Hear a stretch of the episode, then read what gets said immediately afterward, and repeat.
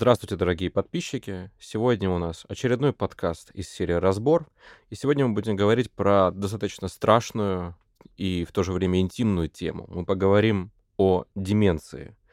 Сегодняшним гостем является заведующая лабораторией нейрогериатрии Российского геронтологического научно-клинического центра Мхитарян Элен Рейковна. А подкаст веду я, Сергей Ткачев, врач-исследователь. Здравствуйте. Здравствуйте. О деменции существует большое количество мифов.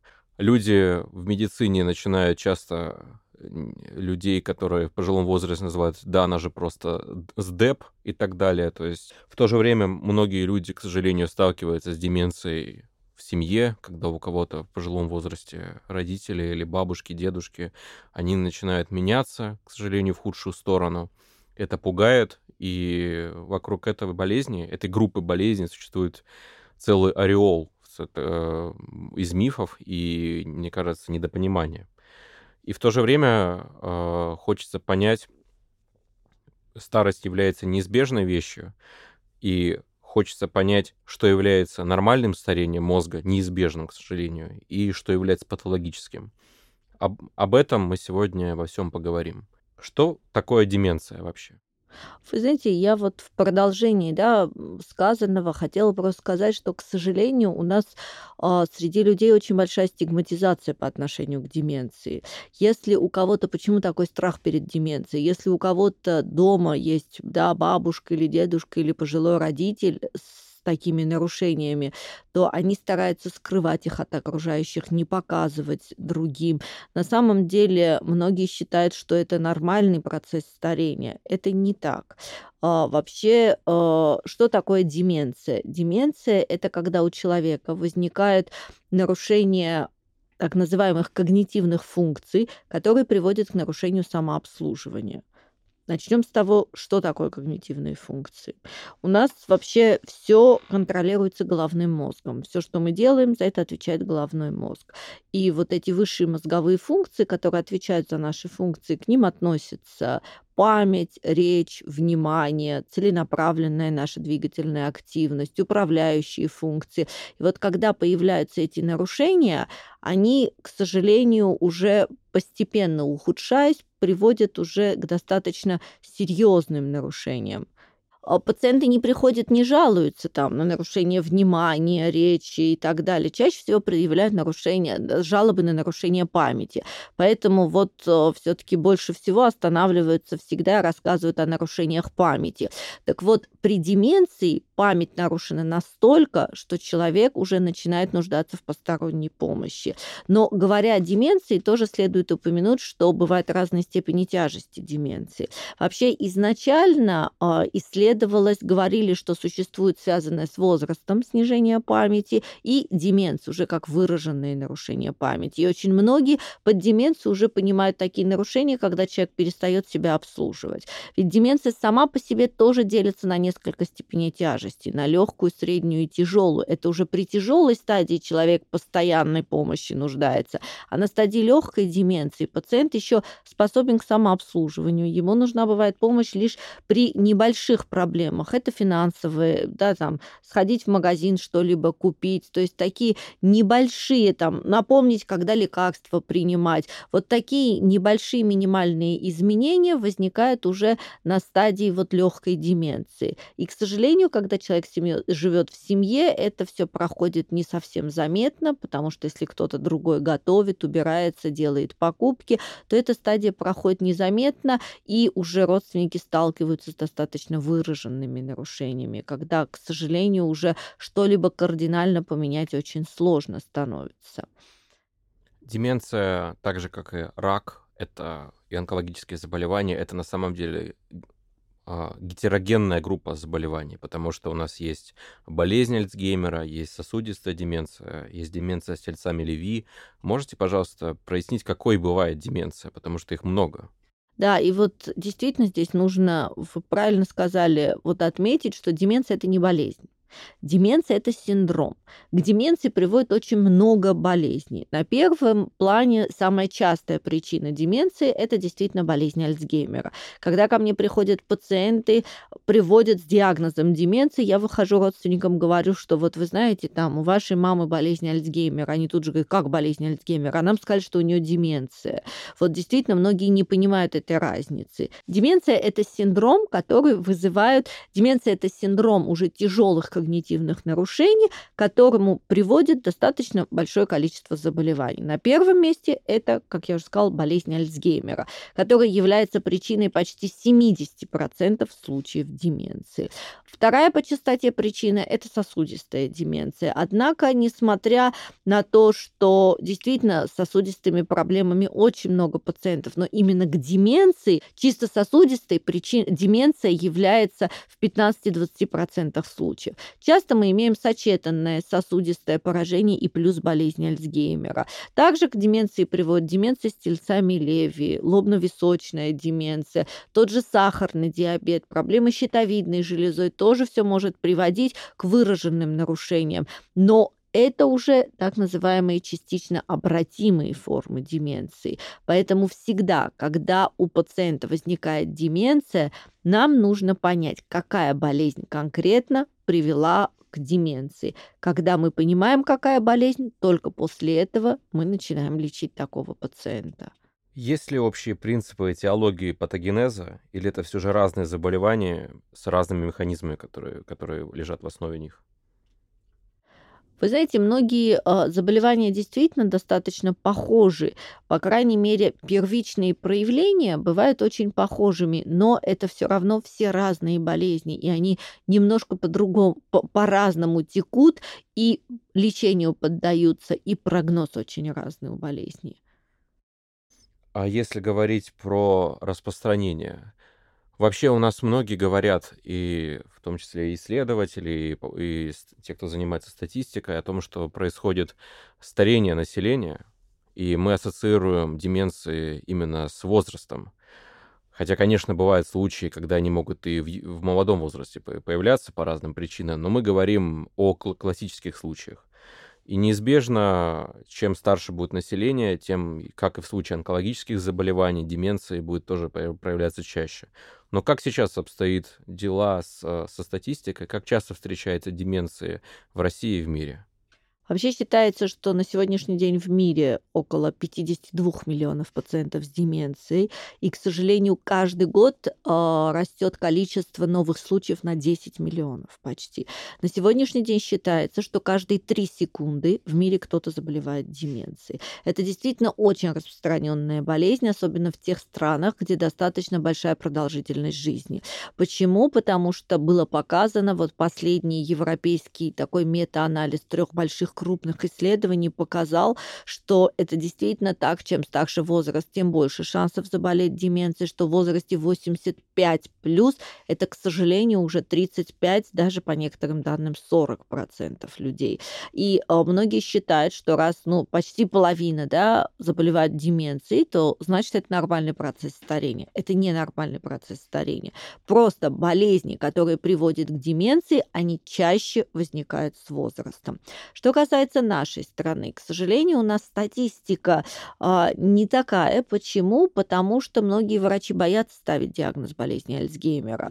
И, а, но смотрите, какая разница вообще, если смотреть брать МКБ-10, то болезнь, та же болезнь Альцгеймера, она классифицируется в рубрике как психических заболеваний, так и нервных заболеваний. Очень многие считают, что болезнь Альцгеймера это чисто психиатрический диагноз и не ставят этот диагноз, отправляют к психиатрам, а большинство психиатров ставят просто синдром деменции.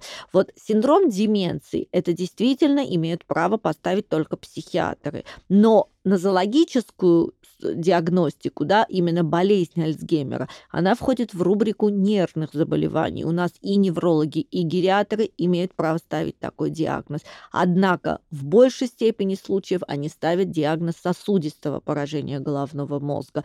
Если во всем мире болезнь Альцгеймера 70%, ну там максимум 20% сосудистой деменции, то у нас все в точности до наоборот. Поэтому мы сейчас действительно очень активно работаем с врачами, вот открываются много центров именно э, лабораторий, клиник памяти, где прицельно занимаются данной проблемой, где действительно врачи ставят вот эти нозологические диагнозы.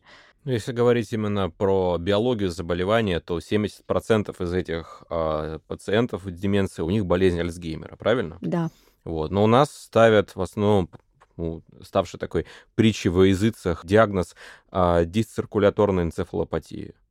Вот, э, к сожалению, да. Вы знаете, этот диагноз на самом деле я с той кафедры, где исследовалась дисциркуляторная энцефалопатия достаточно долгие годы, и многие очень противники этого диагноза. Я на самом деле, наоборот, за, очень поддерживаю данный диагноз, но в тех случаях, когда это действительно нужно. А у нас идет гипердиагностика.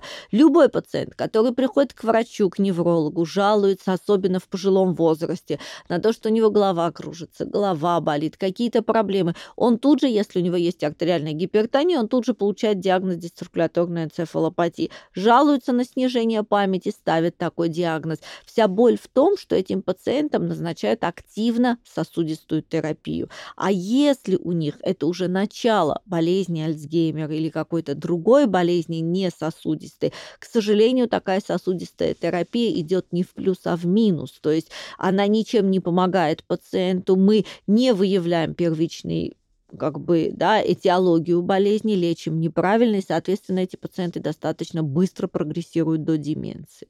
Просто вообще даже если говорить о патогенезе, то это совершенно разные заболевания.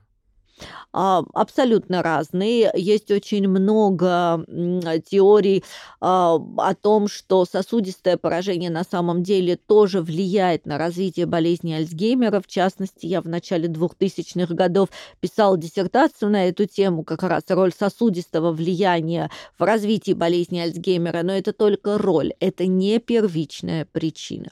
Первичная причина совершенно другая. Откладывается бета-амилоид, это специфический специфический белок, который приводит к нарушению взаимодействия между нейронами, а внутри э, нервных клеток, которые отвечают именно, все начинается с тех областей, которые отвечают за память, гиппокампа, внутри нервных клеток фосфорилируется такой тау-белок, он э, стабилизирует состояние микротрубочек и нарушается путем фосфорилизации, когда он фосфорилируется, нарушается целостность цитоскелета, и клетка начинает погибать появляется гибель клеток, отвечающих за память, нарушение их жизнедеятельности, и появляются первые проблемы с памятью. Вот давайте тогда, наверное, поговорим про болезнь Альцгеймера, раз уж мы к ней постепенно перешли. И раз она занимает такой обширный пласт из всех э, деменций, которые встречаются, вы сказали про этот, про тау-белок, вы сказали про э, бета-амилоид. Я, об, об этом существует много мифов, об этих состояниях. Например, я слышал, я не знаю, сколько это правда, что существует, что во время сна человек, э, человеческий организм вычищает эти продукты, и, соответственно, если человек мало спит, у него повышается риск развития деменции. Это правда или это миф? Да, риск развития болезни Альцгеймера. Это на самом деле правда. При этом нужно больше, ну, как бы нормальный сон должен обеспечиваться в молодом и среднем возрасте. К сожалению, что сейчас очень сложно сделать. Нас слушают студенты-медики, вот, которые, не спят, которые вообще не спят. Не спят. На самом деле а, сейчас очень активно обсуждается, есть такая система, а, она была впервые выявлена в 2012 году у мышей, но активно обсуждается существование его у человека. Это так называемая глимфатическая система. Да, в 2015 году, я помню, э, громкое было исследование в Nature, и мало того, интересно, что оказалось, что еще в начале 20 века ее предполагали, да, я помню. Да, и вот датчанкой в 2012 году она была уже выявлена, но у мышей, опять же, доказано существование вот этой глимфатической системы у собак, обезьян и коз, и предполагается ее наличие у человека. Что это за система? Это система так называемая псевдолимфатическая. Считается, что при помощи этой системы а, головной мозг избавляется от всех продуктов переработки, в частности, от того же бета-амилоида. Бета-амилоид образуется вследствие чего? На самом деле а, белок предшественника амилоида, который есть у нас у всех, он в норме расщепляется. Он расщепляется путем так называемой альфа-секретазы, в растворимую форму, растворяется и выводится из организма, выводится из головного мозга, считается как раз вот посредством этой глимфатической системы. А эта глимфатическая система работает только в фазу медленного сна. Почему и считается, что нужно обязательно высыпаться и обеспечивать свой ночной сон. И если человек не высыпается, считается, что этот бета-амилоид плохо выводится, и он откладывается. И действительно, нарушение сна – это один из значимых факторов риска возникновения болезни Ну, то есть это получается такое эхо из прошлого, то есть человек жил и неправильно работал со своим телом, неправильно спал, а потом как бы, и он думал, что ну ничего страшного, э, переживу, а потом уже через много-много лет спустя это уже начинает возвращаться ему в виде неправильно работающей системы, правильно говорю? Да, к сожалению, вы знаете, мы очень часто, ну, грубо говоря, издеваемся над своим организмом, если можно так сказать, да. То есть мы даем ему больше, скажем так, требуем от него больше, чем он может нам дать. Вот иногда бывает, что даже те же студенты, да, когда а, приходится, я слышала часто, что они начинают принимать всякие натропные препараты, потому что им надо какой-то период времени мало спать, активно работать, чтобы обеспечить эту активную работу головного мозга. Действительно, эти препараты обеспечивают активную работу головного мозга, но что с этим бывает после?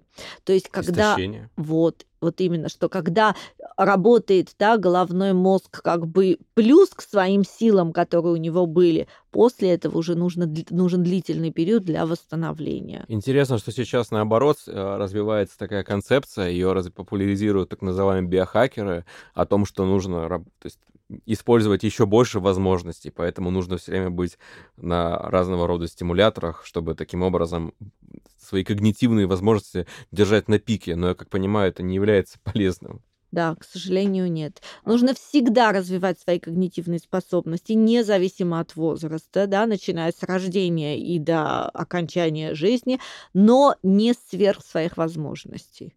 Вот скажите, действительно я слышал такую версию, что поговорим о положительных как бы факторах, не, не, не отрицать, не об отрицательных, что действительно люди, которые активно занимаются музыкой, активно занимаются исследованиями, читают, неважно, то есть какую-то ведут деятельность, у них а, меньше шансов того, что у них разовьется болезнь Альцгеймера в том числе.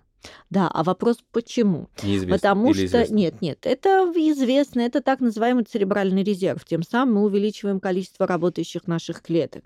У нас головной мозг, а, если взять вообще а, нормальное, считается, что у головного мозга должен быть определенный объем. Да? У некоторых даже известных людей головной мозг весил меньше, у некоторых больше, чем в норме. Но не это есть отражение работы головного мозга, это количество работающих клеток. У нас не все клетки головного мозга работают. Есть так называемые спящие клетки. Вот наша задача заставить активно работать неработающие клетки. Я вот всегда привожу в пример обычного рабочего и какого-нибудь профессора физика-математика.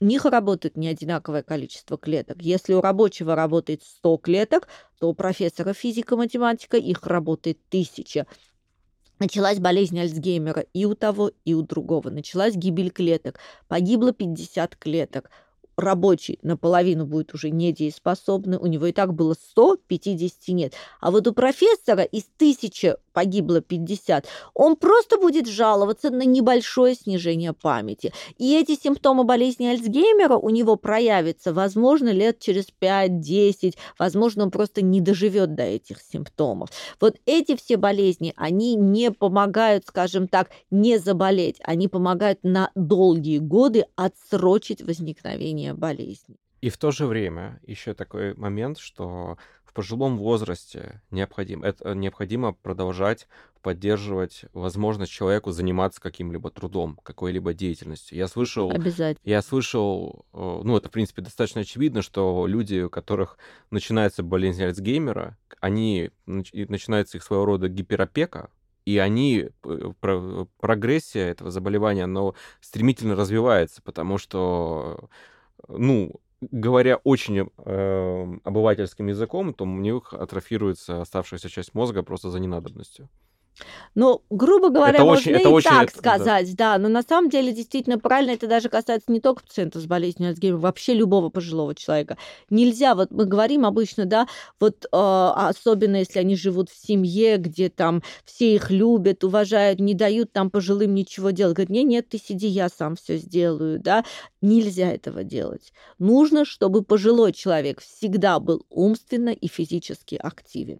То есть, если он что-то может делать, он должен это сделать. Иначе, действительно, вы знаете, проводили даже такое исследование, когда э, в, э, лежа, лежали пациенты абсолютно здоровые, не пациенты, а людей брали молодого и пожилого. И э, кровать как бы их укладывали, и они должны были неделю не вставать с кровати то есть не двигаться почти. И вот через неделю смотрели, какое количество мышечной массы терял пожилой человек и молодой человек. Так вот, пожилой человек почти чуть ли не даже там в десятки раз больше потерял мышечной массы, чем молодой человек. Поэтому нельзя давать пожилым людям только сидеть и отдыхать, и, как обычно, смотреть телевизор. Нужно физически и умственно обязательно развиваться. Если мы говорили о положительных факторах, такие как высшее образование, интеллектуальная деятельность, занятие любым трудом, в том числе творчеством и так далее. То есть а, это все, это все способствует развитию когнитивных функций и их поддержания. А давайте поговорим о негативных факторах. Есть ли что-то, кроме плохого сна, что может, скорее всего, привести э, к повышенному риску развития болезни Альцгеймера? Исследуют факторы риска очень давно, и вот э, очень активно с 2017 года начали этим заниматься. В мае 2019 года вышли рекомендации Всемирной организации здравоохранения по предотвращению вредных факторов, вызывающих деменцию, а в конце 2020 года, в ноябре, даже в начале декабря, э, тоже в журнале Lancet были опубликованы доказанные 12 факторов риска возникновения деменции, предотвращение которых по помогает в 40% случаев предотвратить развитие деменции. И, и хочу сказать, что прежде чем говорить об этих факторах, хотела отметить, что мы с вами говорили о том, что действительно а, деменция растет и с каждым годом становится все больше и больше пациентов с деменцией, но в экономически развитых странах этот процент идет не в плюс, а в минус. Почему? Потому что там как раз-таки уже вся, скажем так, активная работа идет на профилактику деменции, то есть на как раз контроль тех факторов риска, которые могут приводить к деменции. А можете их назвать, эти факторы риска? Выделяют модифицируемые и немодифицируемые факторы риска. К немодифицируемым факторам риска относятся возраст, пол, там, наличие определенных да, генетических факторов. Но сейчас, кстати, с некоторыми из них тоже пытаются бороться, да, а даже с тем же самым возрастом. Если мы действительно умственно и физически двигаемся, то мы даже этот фактор можем да, отодвинуть. Но самое главное это борьба с модифицируемыми факторами риска, к которым относится на первое место выходит уровень образования.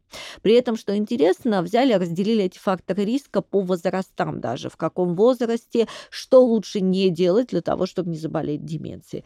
Начнем с уровня образования. С детства, с детских лет нужно получать действительно уровень образования, постоянно работать над своим головным мозгом. На втором месте во всех факторах риска, во всех исследованиях это курение. Считается, что курение – это очень значимый фактор риска. Курение более двух пачек сигарет в день в возрасте 50-60 лет в два раза повышает риск развития деменции. И вообще в 2014 году вышла такая большая книжка даже по вреда курения при болезни Альцгеймера, и было показано, что вообще 14% случаев болезни Альцгеймера обусловлено курением.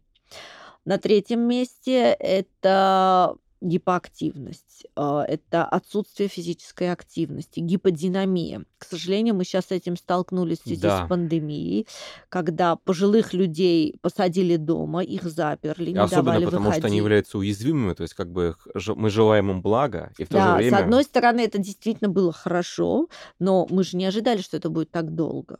Мы думали там месяц, два, но, к сожалению, это продлилось долго, и мы сейчас имеем большой пул пациентов, которые к нам приходят. До этого они считали, что у них нет проблем, а сейчас они приходят с проблемами нарушения памяти. То есть вследствие изоляции, причем как их изолировали? А, Понимаете, дело в том, что настолько был страх большой, что они просто даже перестали общаться. Многие просто сидели дома, не общались ни по телефону, не выходили из дома. И вот эта изоляция привела действительно к резкому возрастанию процентов пациентов с нарушениями памяти. Потом идет алкоголь. Причем алкоголь тоже это употребление не более 21 единицы в неделю. Вот есть такая формула, которая высчитывает эти единицы, да, то есть там небольшое количество красного сухого вина и можно, но чуть больше это уже очень вредно. Поэтому за этим тоже нужно следить. Это депрессия. Это самое главное снижение слуха и зрения в пожилом возрасте. Значит, многие пожилые люди не хотят носить слуховые аппараты, и это действительно не очень хорошо, поэтому надо пропагандировать это, нужно заставлять их носить слуховые аппараты, потому что нарушение слуха во много раз увеличивает риск возникновения когнитивных И нарушений. я понимаю, почему. Потому что нашему мозгу требуется значительное количество ресурсов для процессинга зв- звуковой и визуальной информации. И Буквально недавно была статья, я не помню в каком журнале, по-моему, в Cell, а, но это не точно. И там была про статья про работу а, целой группы целого класс, э, кластера из разных зон мозга, которые ответственны за распознавание слуховой информации непрерывной. То есть, естественно, когда человек получает эту информацию, то его когнитивные ресурсы волей-невольно это тратятся. И, соответственно, они в работе и они в тонусе. Да, и было доказано, что если абсолютно когнитивно здоровый человек, у него резко снижается слух, то через 9-17 лет у него развивается деменция. То есть действительно поток информации очень важен. А вот интересно, а если мы говорим про рож- э, слепых с рождения людей, например, у них выше Это или... другое. А, Понимаете, когда человек а, с рождения не имеет какую-то сенсорную систему, не работает у него какая-то сенсорная система, то остальные забирают на себя эту функцию, и другие работают больше. То есть у них, мы же все знаем, что слепые люди, у них очень сильно развито осязание. Да, они могут там потрогать на ощупь все определить. То есть у них другие функции больше развиты. И зрение, и осязание, если они там глухие. Если они слепые, то они лучше слышат, лучше нас все слышат. Да? То есть здесь есть вот такая особенность. Поэтому это очень важно. С рождения человек такой или потом стал таким. Скажите, пожалуйста, как можно заподозрить болезнь Альцгеймера и постепенно перейдем к диагностике этого заболевания? Самое главное, что нельзя упустить, это нарушение памяти на недавние текущие события. Это специфический симптом, который бывает только у пациентов с болезнью Альцгеймера. На память жалуются все, но при болезни Альцгеймера память нарушается особенно, а, по-особенному. У них появляется нарушение памяти именно на недавние текущие события. Пациент прекрасно помнит все, что с ним было давно, 20-30 лет назад, но вообще не помнит, что он делал утром или вчера. Вот такая, когда вы видите, что ваш близкий родственник или пациент да, переспрашивает одно и то же. Вот вы только что ему сказали, он опять то же самое спрашивает. Или рассказывает одно и то же. Здесь тут же нужно вспомнить про болезнь Альцгеймера. Ага, А скажите, а если говорить э, про тесты или про... ди- Вот смотрите, давайте поговорим про лабораторно-инструментальную диагностику и про... Я не знаю, как правильно назвать, тестирование такое. Клиническую И, кли- и диагностику. клиническую диагностику, да. клиническую диагностику. Вообще любая диагностика должна начинаться с клиника, с клинической картины. Да? Если мы видим у пациента нарушение памяти, то мы должны исследовать память. Каким образом? Это тесты. На самом деле, если говорить о деменции, то здесь очень важна клиническая диагностика. Вот чтобы сказать, вот идите, сделайте там, я не знаю, очень дорогое исследование, вот одно исследование сделайте, и точно мы узнаем, чем вы страдаете, Здесь так не получится. Здесь нужно вначале это клиническая картина, потом мы проводим нейропсихологическое тестирование. Это очень специфический вид диагностики, который проводится в отдельной комнате, где сидят врач и пациент, и больше никого быть не должно, чтобы не отвлекали внимание человека. Дают пациенту определенные задания, которые он выполняет. И вот в зависимости от того, как он выполняет эти задания, уже можно судить о том, что с пациентом. Тестов очень много. В зависимости от того, что вы предполагаете, что вы хотите диагностировать, на какой стадии у пациента нарушения, выбираются разные тесты.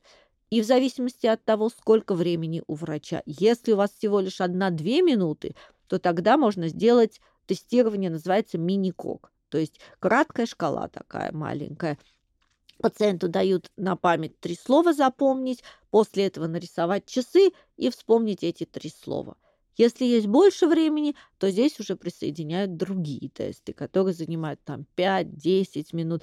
Если мы говорим о хорошем таком нейропсихологическом обследовании, да, полноценном, то обычно это занимает от 30 минут. У нас в целом исследование пациента в лаборатории памяти, да, в кабинетах нарушений памяти длится не менее одного часа. Нужно еще понимать, что эти тесты, они могут быть сильно зависеть, они, результаты этих тестирований, нужно, нужно еще понимать, что результаты этих тестирований могут сильно зависеть, например, от того, какое было образование у человека, Конечно. какие у него изначально были когнитивные функции. Как тогда с этим быть? Выспался он ночью или нет, да. Поэтому, когда приходит пациент, почему вот говорят, что быстрая диагностика, она только помогает понять, есть проблемы или нет. А если есть, то нужно очень долго смотреть пациента. Когда мы смотрим пациента, беседуем с ним, очень многое становится понятным. Конечно, очень сильно откладывает отпечаток э, образования. Если человек, да, опять повторюсь, профессор физик, математик, для него некоторые тесты будут намного легче, чем для других. Но когда появляется появляется проблема, она, к сожалению, одинакова для всех. И все ошибаются. И а, здесь, конечно, нужно учитывать уровень образования. Для этого дается несколько тестов, разных тестов. При этом тесты определенные. Есть так называемые скрининговые тесты, которые сразу оценивают все системы когнитивные. А есть тесты прицельно на память, на лобные доли, лобную дисфункцию, да, то есть на определенную дисфункцию. Поэтому, проведя вот такой большой комплекс исследований, мы видим, если, например, человек там о чем-то думал, когда делал эти тесты, там в одном тесте ошибся там в, одно, в одной функции, в другой в другой функции, то это уже значит, что да, что-то здесь не так, надо его повторно вызвать. А если мы видим четко в каждом тесте, у него идет дисфункция определенного отдела, здесь уже мы сразу можем сказать, что здесь ни досып, ни уровень образования особо большой роли уже не играют. Потому что имеется дефект, который повторяется. Да. А если мы говорим про инструментальные методы, вот у нас существует большое количество э, вариантов томографии. У нас есть магнитно-резонансная томография, у нас есть ФМРТ, э, у нас есть ПЭТ. Это же тоже можно и нужно применять.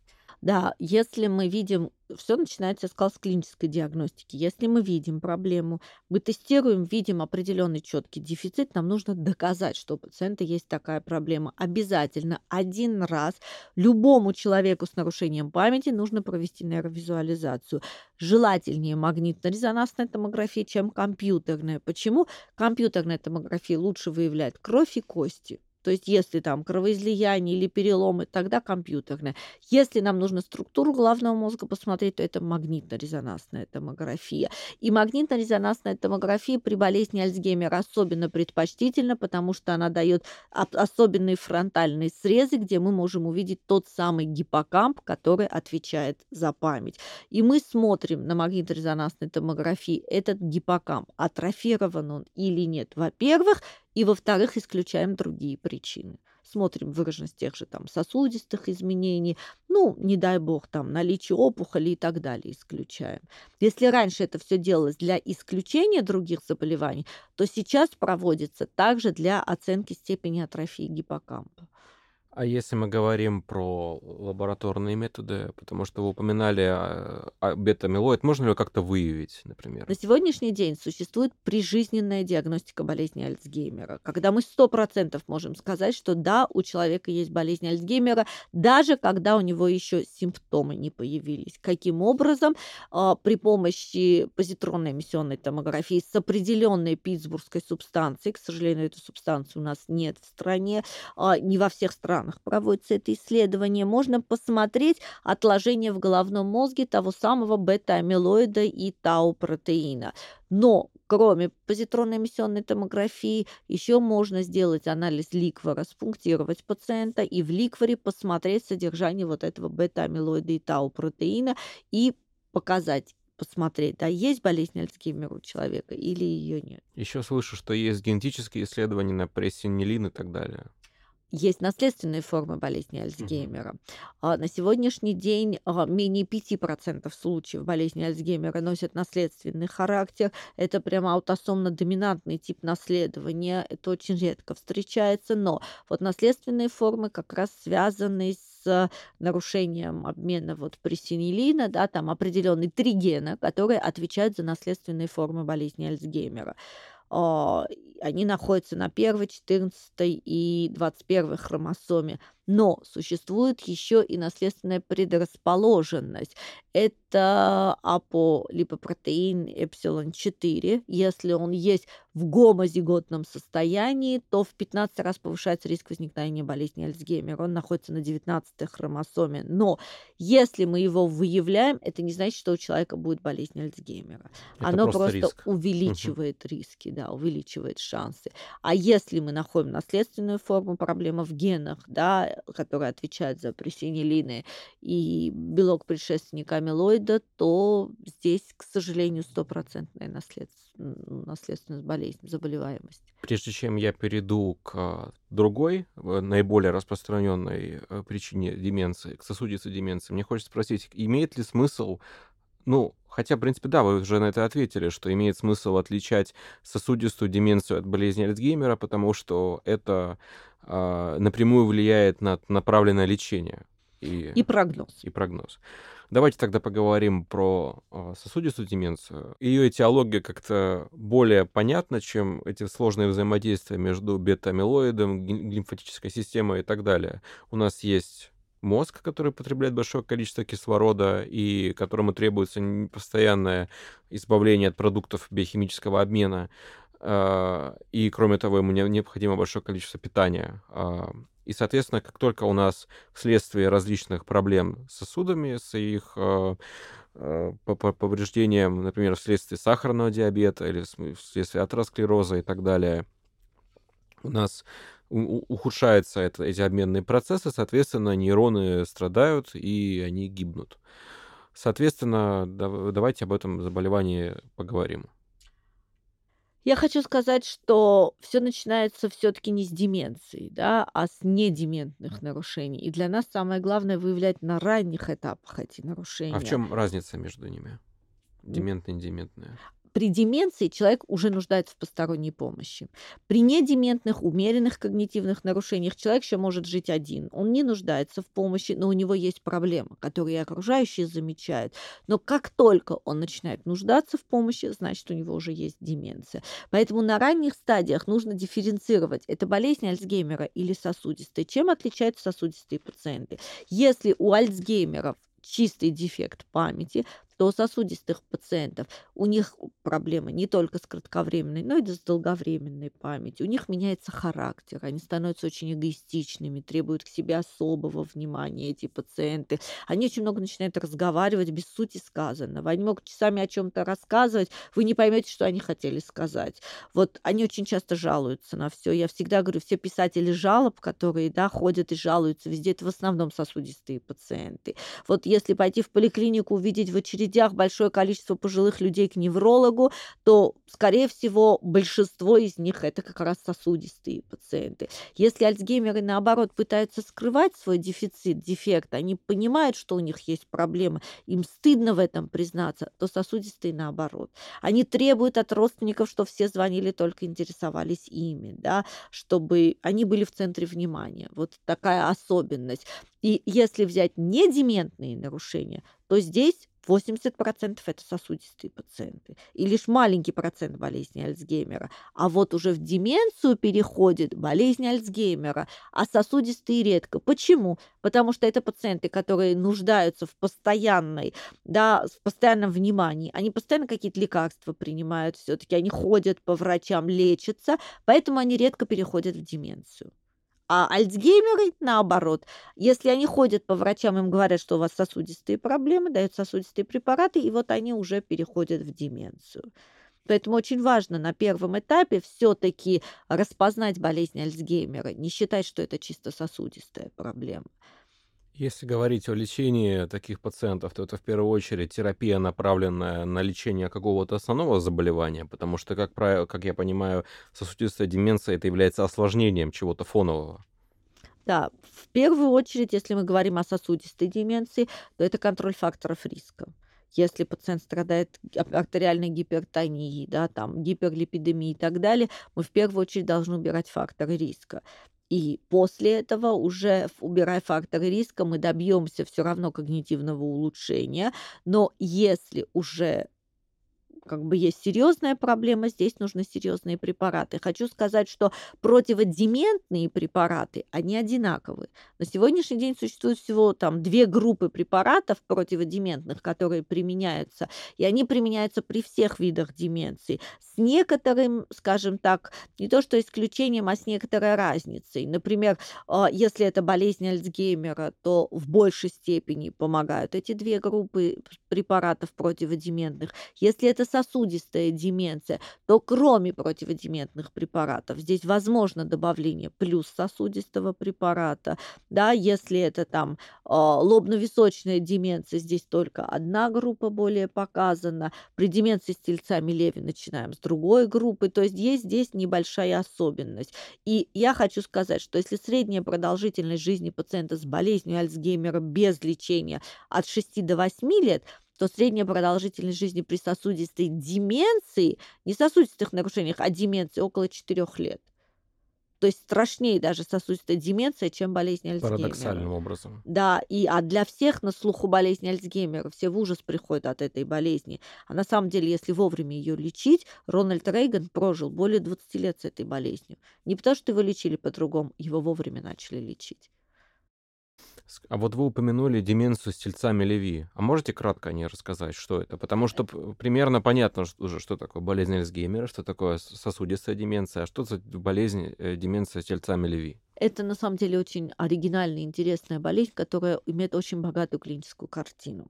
Здесь, кроме когнитивных нарушений, кстати, когнитивные нарушения тоже очень интересные, они носят так называемый флюктуирующий характер. То есть пациенты могут резко ухудшаться и потом вдруг улучшиться. То есть вот волнами текут вот эти когнитивные нарушения. Кроме этого, у них отмечается синдром паркинсонизма. Они становятся замедленными, они медленно ходят, да, такие согнутые немножко бывают, чуть-чуть, может быть, дрожание появляется, но самое главное, отличительное, отличительный признак, самый главный, это зрительные галлюцинации, которые возникают у этих пациентов. И, к сожалению, очень часто их кладут в психиатрические больницы в связи с этими галлюцинациями, их лечат большими дозами нейролептиков, что категорически нельзя делать у этих пациентов, они резко ухудшаются.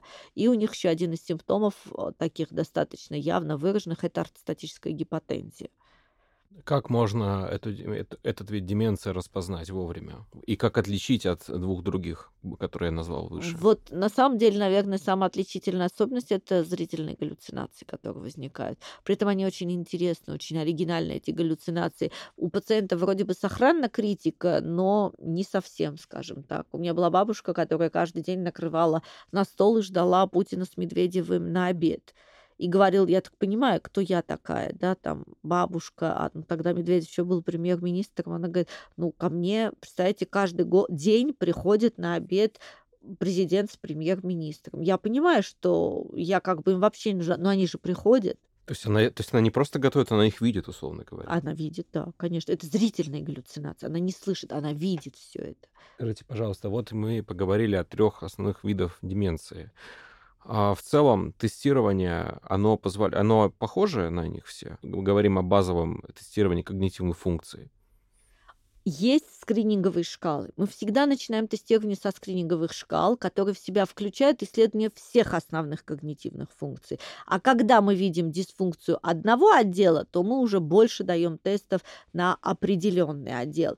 Но что я хотела еще отметить, что прежде чем пациент попадет к врачу, он во многих случаях, многие жалуются на память, но, к сожалению, мало узких специалистов, кто этим занимается. Многие не знают, куда обратиться. Для этого существует очень много тестов для самодиагностики и для диагностики, опрос... так называемые опросники для родственников. Но они не заменяют э, диагноз, но могут выявить проблемы, правильно? На начальных этапах, угу. пока еще они не обратились к врачу. Вот они не понимают, есть у них проблемы или нет. Проходят, есть такие тесты, там, например, Макнера и Кана, тест Сейдж, когда человек сам проходит тестирование и смотрит, стоит ли ему обратиться к врачу или нет. А, есть, а, можно найти эти тесты, если поискать в интернете, но есть очень хороший ресурс, социальный проект Мемини, вот есть такой сайт Memini.ru, это действительно очень большой наш помощник в выявлении таких да, нарушений памяти, выявлении симптомов деменции, где есть рубрика, отдельно сразу хочу сказать, что это сайт, где нет никакой рекламы. Это чисто социальный проект, который направлен на помощь людям, столкнувшимся с этой проблемой. Есть там рубрика самодиагностика и опросники для родственников, когда можно зайти, ответить на определенные вопросы и понять, стоит обратиться к врачу или нет. А если пациент выявил у себя изменения, да, человек прошел и увидел, что да, действительно у него есть проблема, что делать? Ведь не все знают, куда можно обратиться, кто этим занимается. Вот на этом сайте есть такая рубрика «Найти доктора». Можно ввести название своего города и посмотреть конкретно в вашем городе, в каком учреждении какой доктор занимается данной проблемой. Теперь мне кажется, что будет такой самый грустный завершающий блок. Мы поговорим о родственниках этих, этих пациентов.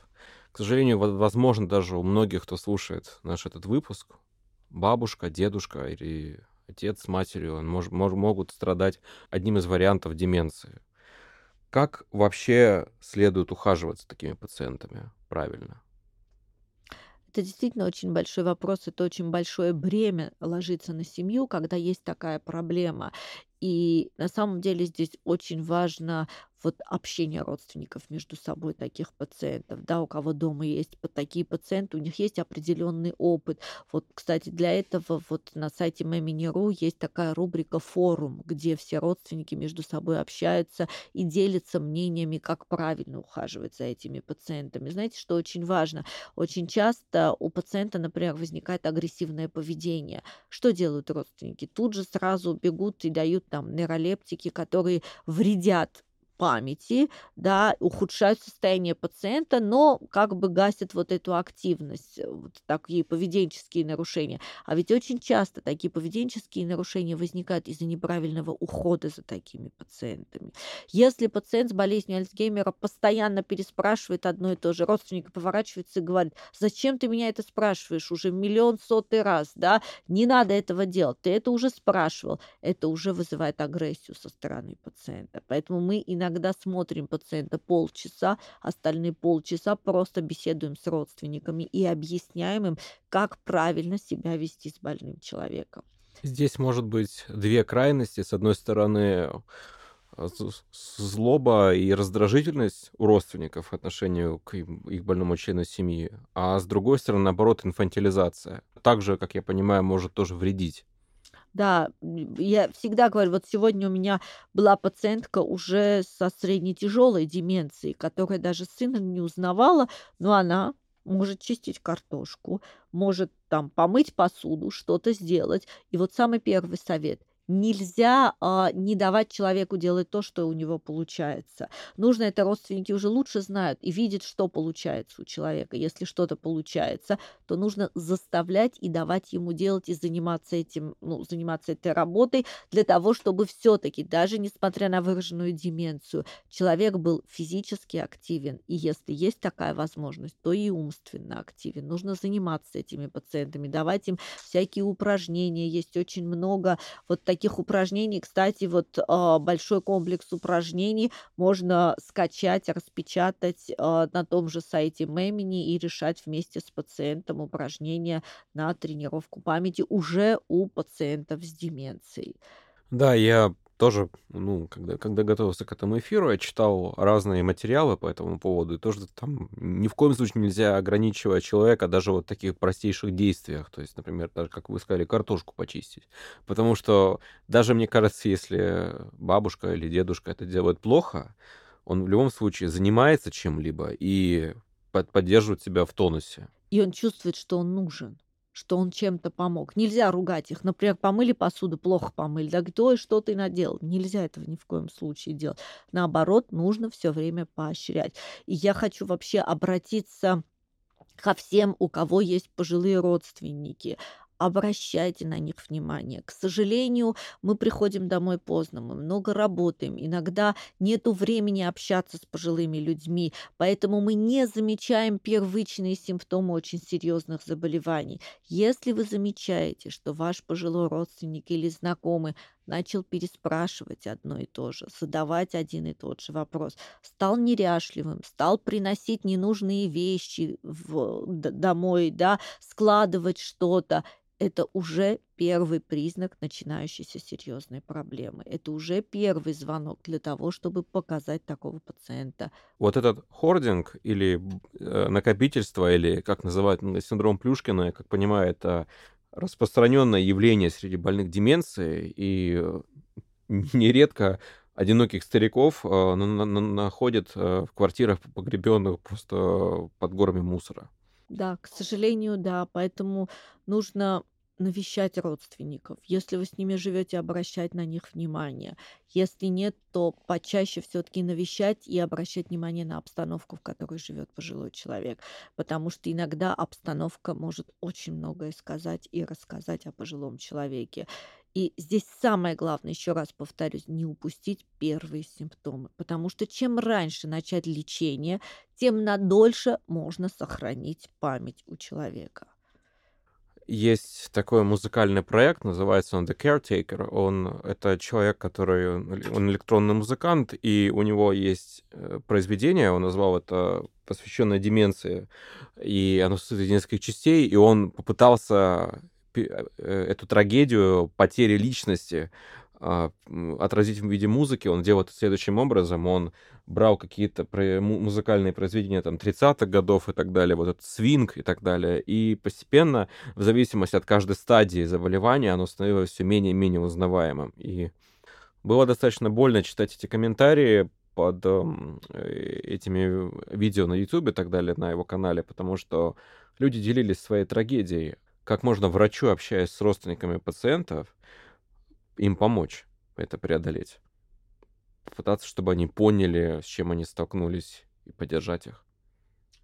Вы знаете, самое главное э, дать им понять, что болезнь Альцгеймера это еще не приговор что все равно, если они будут заниматься своим родственником, если они будут его правильно лечить, если будут обеспечивать когнитивную и физическую активность, то можно действительно на несколько лет хотя бы продлить активность пожилого пациента. И здесь самое главное понимать, что когда мы даем лечение, к сожалению, на сегодняшний день нет препаратов, которые излечивают от деменции, но они действительно значимо помогают продлить самообслуживание пациентов и на несколько даже иногда лет сохраняют активность пациента. Давайте тогда перейдем а, к более позитивной части нашего подкаста. Поговорим о лечении, о том, что у нас есть сейчас и что может появиться, появиться в перспективе.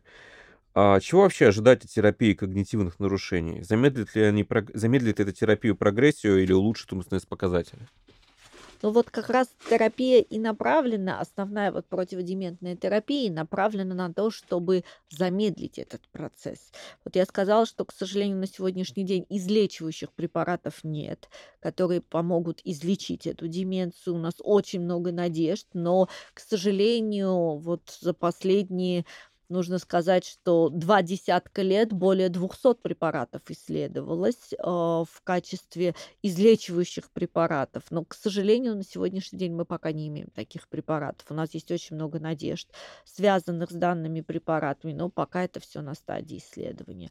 А на сегодняшний день мы имеем, как я уже сказал, две группы препаратов, которые способны замедлить течение и сохранить подольше самообслуживание пациента. При этом, чем раньше мы начинаем лечение, тем надольше сохраняем их самообслуживание. Мы говорим сейчас о терапии болезни Альцгеймера. Ну, вообще касательно любой деменции, но в частности болезни Альцгеймера, потому что она самая частая причина деменции. А какие группы препаратов тогда? Это, а, я сказала, что да, бета-амилоид и тау-протеин приводят к тому, что погибает нервная клетка. В первую очередь погибает нервная клетка, которая вырабатывает ацетилхолин. Поэтому здесь патогенетическое лечение становится мало ацетилхолина. Считается, что клетка погибает вследствие так называемой глутаматной экзайтотоксичности, вследствие того, что слишком много глутамата становится. Поэтому вот две группы препаратов. С одной стороны, мы даем ингибитор ацетилхолинестеразы при предотвращаем а, разрушение своего же ацетилхолина и увеличиваем его содержание. А с другой стороны, мы даем ингибиторы НМДА определенных вот этих рецепторов, НМДА-рецепторов, которые предотвращают вот эту глутаматную экзайтотоксичность и сохраняют жизнедеятельность клетки. То есть, с одной стороны, мы продлеваем жизнедеятельность клетки, с другой стороны, восполняем дефицит ацетилхолина. Угу. А если говорить про имеющиеся у нас препараты оригинал или дженерик, есть ли какая-то разница в плане терапии? Вы знаете, если говорить вообще в целом о дженериках и оригинальных препаратах, конечно, очень большая разница. И в плане безопасности и эффективности? Да, почему? Что такое дженерик и что такое оригинальный препарат? Вот мы все с вами знаем, что любой препарат, прежде чем попадет в аптечную сеть, он проходит многолетние исследования. Вот я вам сказала, от болезни Альцгеймера 200 с лишним препаратов за 20 лет использовалось, и ни один из них еще не попал в аптечную сеть. Почему? Потому что не доказали свою эффективность. Многолетние исследования, на несколько десятках тысяч человек проходит это исследование, смотрят и безопасность, и эффективность препарата. И только после того, как доказывается безопасность и эффективность, препарат попадает уже в аптечную сеть очень много тратится в очень много денег тратится на разработку этого препарата. Вот разработали препарат, прошло исследование, все оно доказало, вышло на фарм-рынок. В течение первых определенно, в, часто это 10 лет. В течение 10 лет дается патент на этот препарат, оригинальный препарат, и ни одна другая фирма не выпускает такой же препарат. Да? А, проходит 10 лет, и появляются дженерики. Дженерики – это заменители, которые просто берут вот эту молекулу и синтезируют такую же. Но чем отличаются дженерики от оригинального препарата? Оригинальные все исследования проводится на оригинальном препарате. При этом по закону в дженерике может быть плюс или минус 20% от содержания основного вещества. То есть это больше побочных действий или меньшая эффективность. И мы сейчас очень с этим сталкиваемся, когда мы лечим деменцию. Есть препарат, у которого уже 30 с лишним заменителей. И, к сожалению, они не так эффективны, как оригинальные препараты. Несмотря на разницу в цене, потому что дженерики, естественно, дешевле, потому что никто не тратил деньги на все эти исследования, они просто взяли молекулу и такую же синтезировали, но она не совсем такая же. Биодоступность разная, она не вся всасывается, да, поэтому есть очень большая разница. Если речь идет о какой-то серьезной болезни, лучше, если есть возможность, принимать оригинальные препараты. Поэтому, когда обычно врачи говорят, что лучше вот конкретно это лекарство покупать, это не потому, что это ему какой-то плюс врачу, да, а потому, что это оригинальный препарат, и исследования показали действие именно этого препарата. У нас много пациентов, которые переходили на определенные дженерики, видели разницу, опять возвращались на оригинальный препарат.